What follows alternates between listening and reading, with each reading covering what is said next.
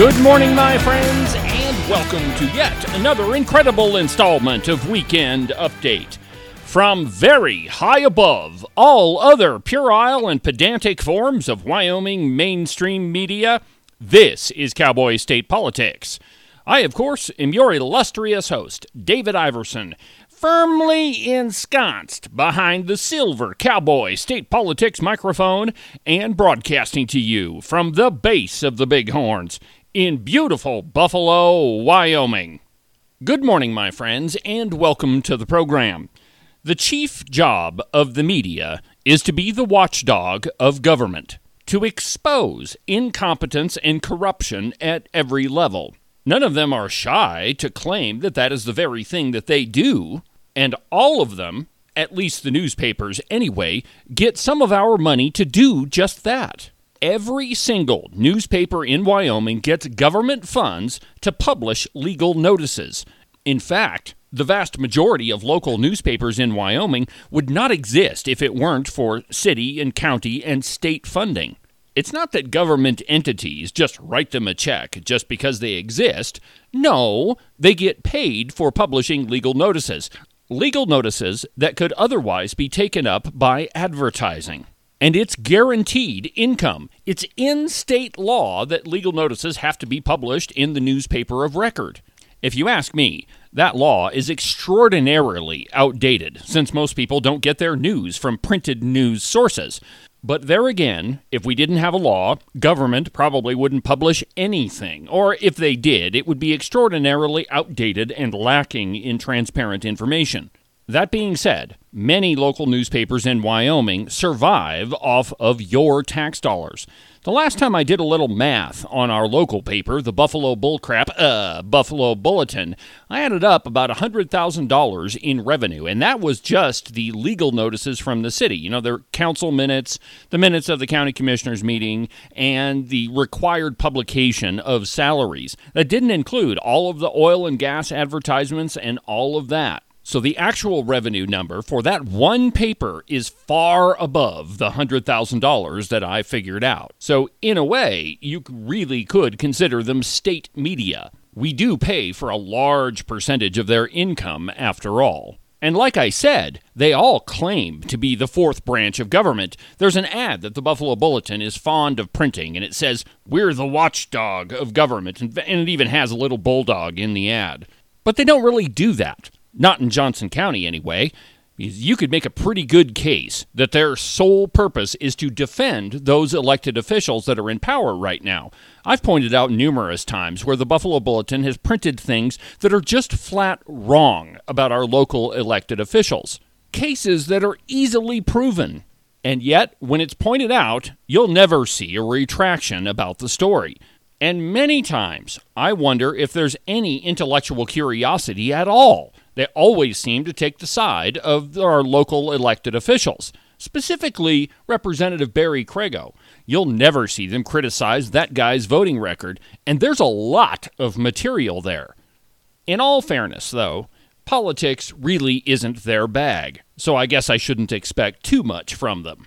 And the reason I say that I wonder sometimes if there's any intellectual curiosity whatsoever down there by the creek is the story that I brought you on Wednesday, that for six years, Johnson County's audit has contained glaring errors, and the problem has actually gotten worse over time. In some cases, the county can't tell you where they got their money or where they spent it. One of the findings in the two thousand twenty-two audit, that's this year's audit, says that across the whole of Johnson County government, there were significant journal entries. That means that they didn't have a receipt to show where they spent our money. There's absolutely no way that they can tell. That's why there's a journal entry there. Now, I'm not saying that there's any sort of malfeasance that's going on in Johnson County. What I am saying, however, is they can't prove there isn't. There are material audit adjustments in almost every single aspect of Johnson County government. Now, what that means is the number that they reported to the auditing firm is different than the numbers that the auditing firm found. In just one example, just one, and there are lots more, the Johnson County Fair Board reported two point zero six million dollars in assets. The audit that came from P M C H in Casper shows two point six seven million dollars in assets. That's a twenty-five percent error. Okay, so you might say that that's a good thing. We've got more money than we thought we did. But why didn't they know that they had over six hundred thousand dollars extra? And that's just one example. There are errors that are just as glaring as that one across the entire Johnson County audit. If you look at the health insurance portion of the audit, there are millions and millions of dollars worth of adjustments. On page ninety-six of the audit, which is the Johnson County Fairgrounds, the figures that P M C H came up with are not even anywhere close to the profit and loss statement that was furnished to P M C H by the Johnson County Fair Board. In other words, they really don't have any idea what their financials look like. And that's just one example across the whole of Johnson County government. There are other branches of government that have the exact same problems. But the big question, my friends, is why has nothing been done for, done about this for six years? These same problems have existed since two thousand seventeen. And again, don't take my word for any of this stuff. I've put all of the information you need at cowboy state politics dot com. It's all there. All you have to do is go verify it for yourself. Just like the so-called watchdogs of government should have been doing since two thousand seventeen. It's absolutely worth noting that the guy who is responsible for all of this stuff, and has been since two thousand sixteen, is Johnson County Commission Chairman Bill Novotny. Granted, he doesn't put all of this financial information together. Oh no, that would take way too much time. But he is the one that is responsible in the end for all of this. In fact, all of the Johnson County commissioners are. But Bill is the chairman. So this terrible audit lands squarely on his desk. So as I told you on Wednesday's program, I've got two other big stories that came to light during this whole audit investigation. From a taxpayer's perspective, they're both equally disturbing, and I'll tell you about them after the break. But first, an absolutely obscene profit timeout.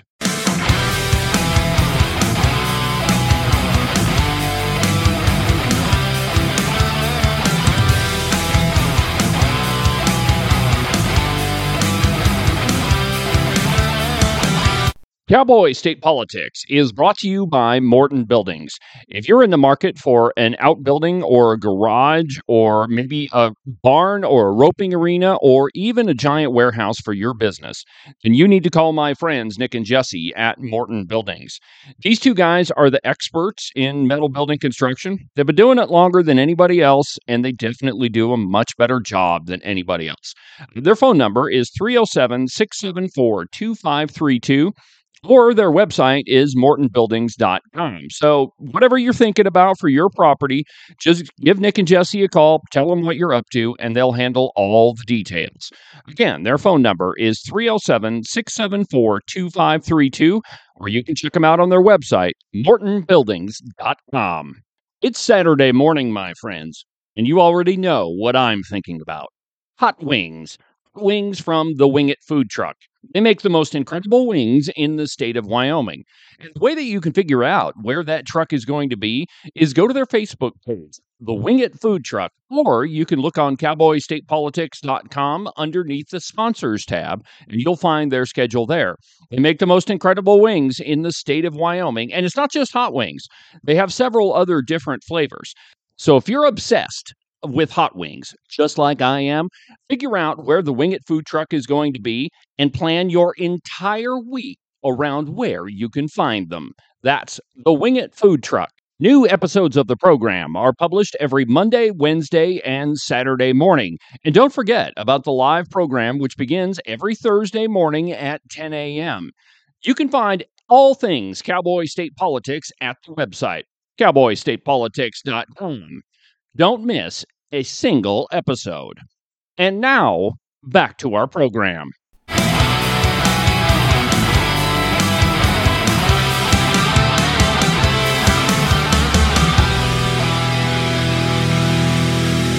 As I told you before the break, there are a number of things that have come to light during this whole Johnson County audit investigation.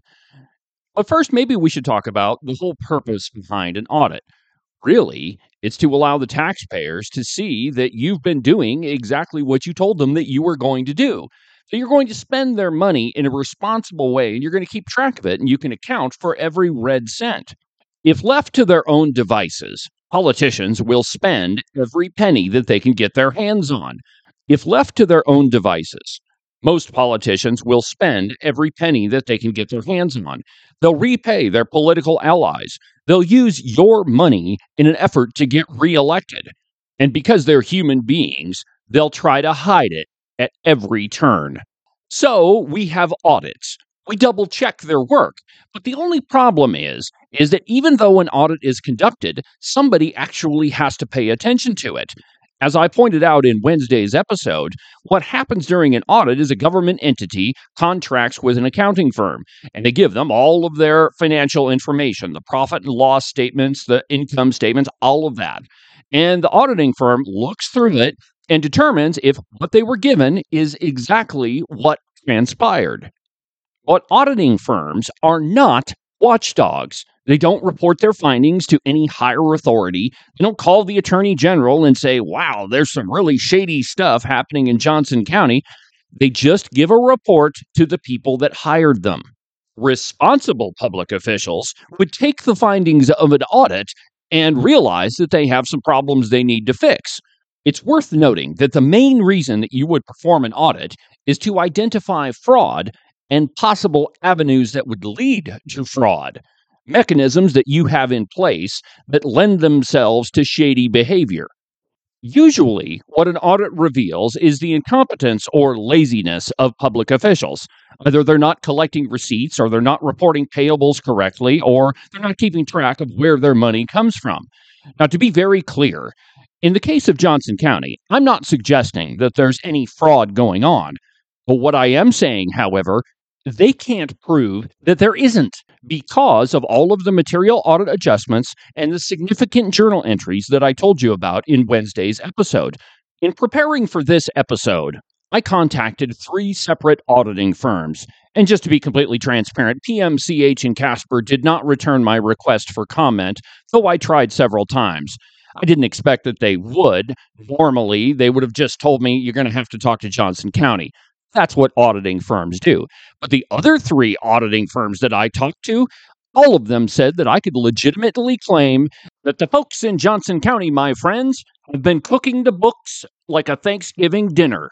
And the only thing I did was read them the findings of P M C H. When you have significant journal entries and material audit adjustments in fourteen different areas of the county's financials, that is the only logical conclusion that you can come to. There are two other items that I think Johnson County citizens would be interested to know. These both came to light during this whole audit investigation. The first of which relates to pensions. There are two pension plans that Johnson County participates in. One is for public employees, and the other is for law enforcement.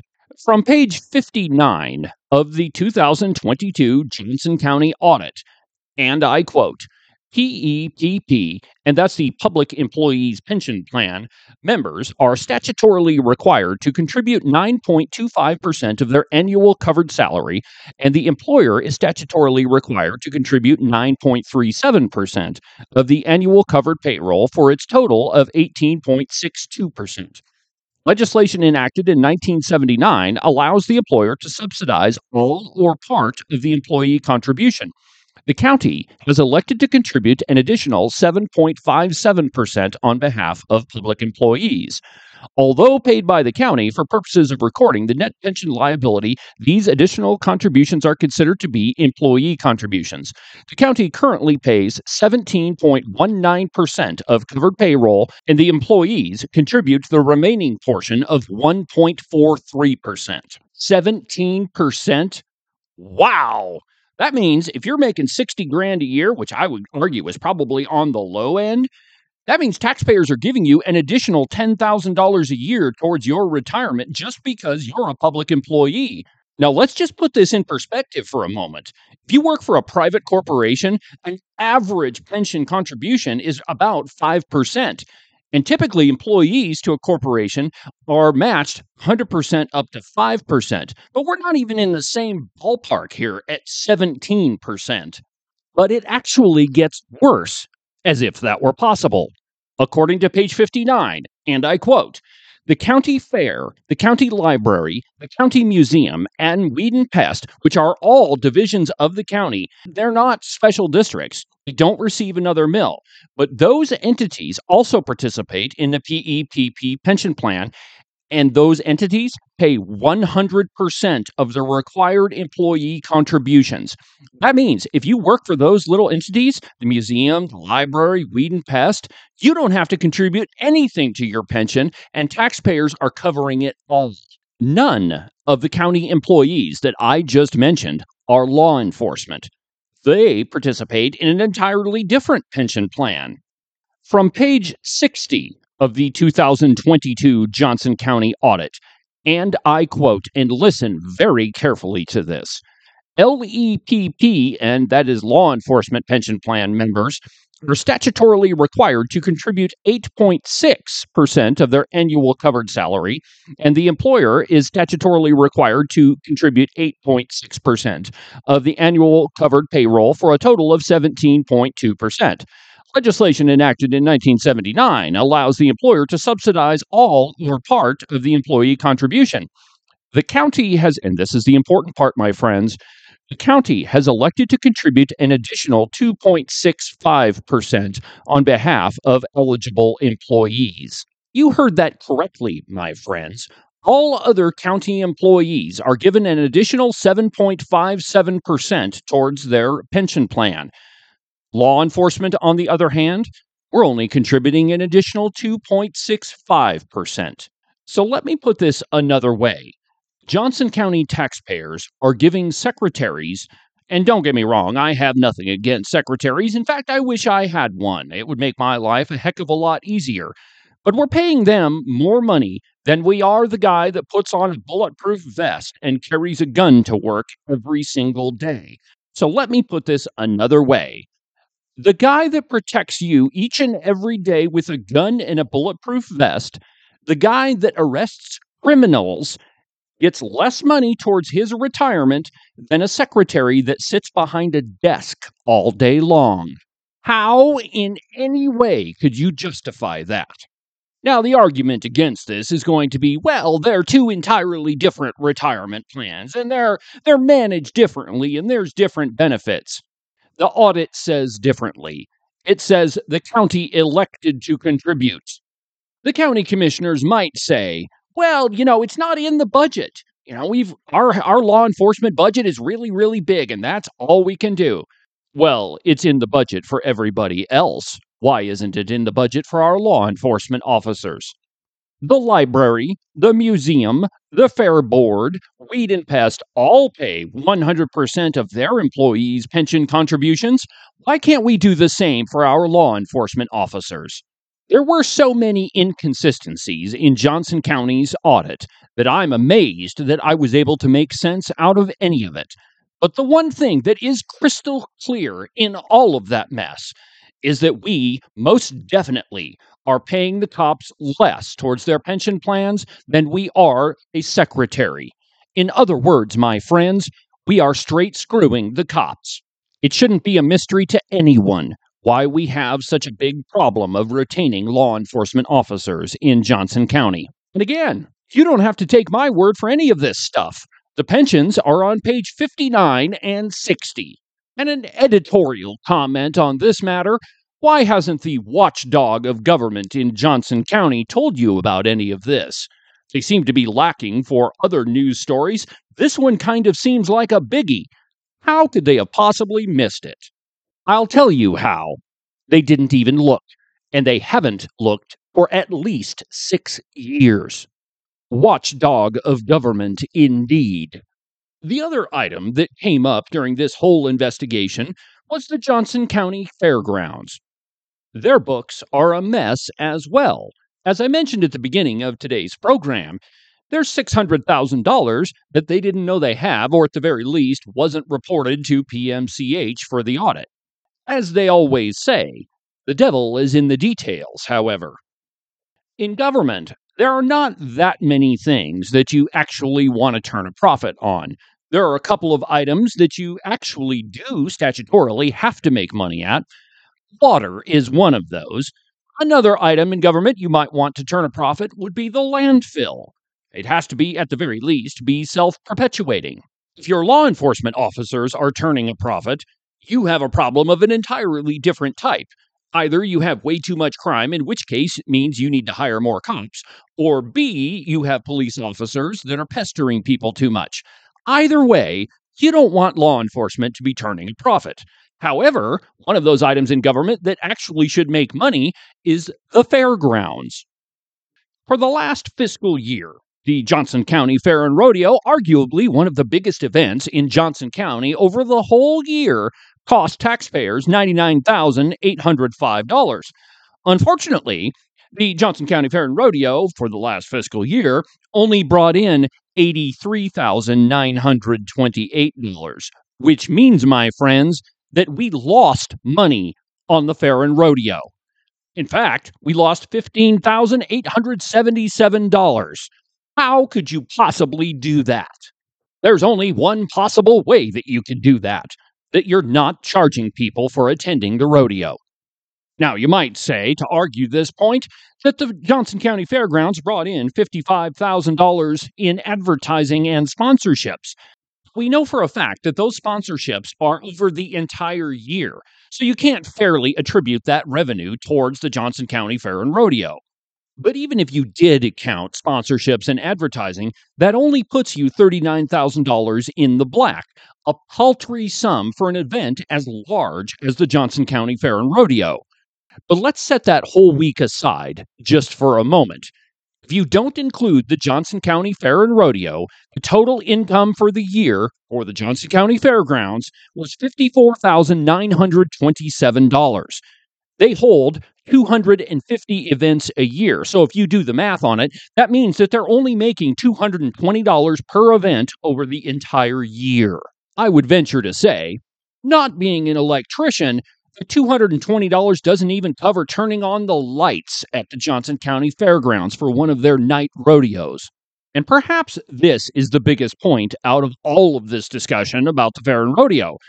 If they brought in, let's say, two thousand dollars an event, that would bring the total to four hundred eighteen thousand dollars every single year, which would mean that they could completely do away with our tax dollars, and that fairgrounds could be self-sufficient. As it is, though, the fairgrounds is not run like a business. That thing is a cash cow, a gold mine, if you will, and it's being run like a clubhouse. Frankly, my friends, they're just not charging people to attend events out there, and they're using your money to subsidize it all. There's a whole bunch of other fun stuff contained in that audit. I've just brought you two of the most glaring things that caught my eye. It's a shame that the media in Johnson County doesn't treat it like the story that it is. Now, I know I keep saying this, and I probably don't have to, but don't take my word for any of this stuff. Everything you need to do your own research is available at the website. You just have to go look it up. Well, that'll do it for today's installment of Weekend Update. Have a good rest of your weekend, and we'll talk again on Monday. But for now, from the base of the Bighorns in beautiful Buffalo, Wyoming, I'm David Iverson, and this is the one and only Cowboy State Politics.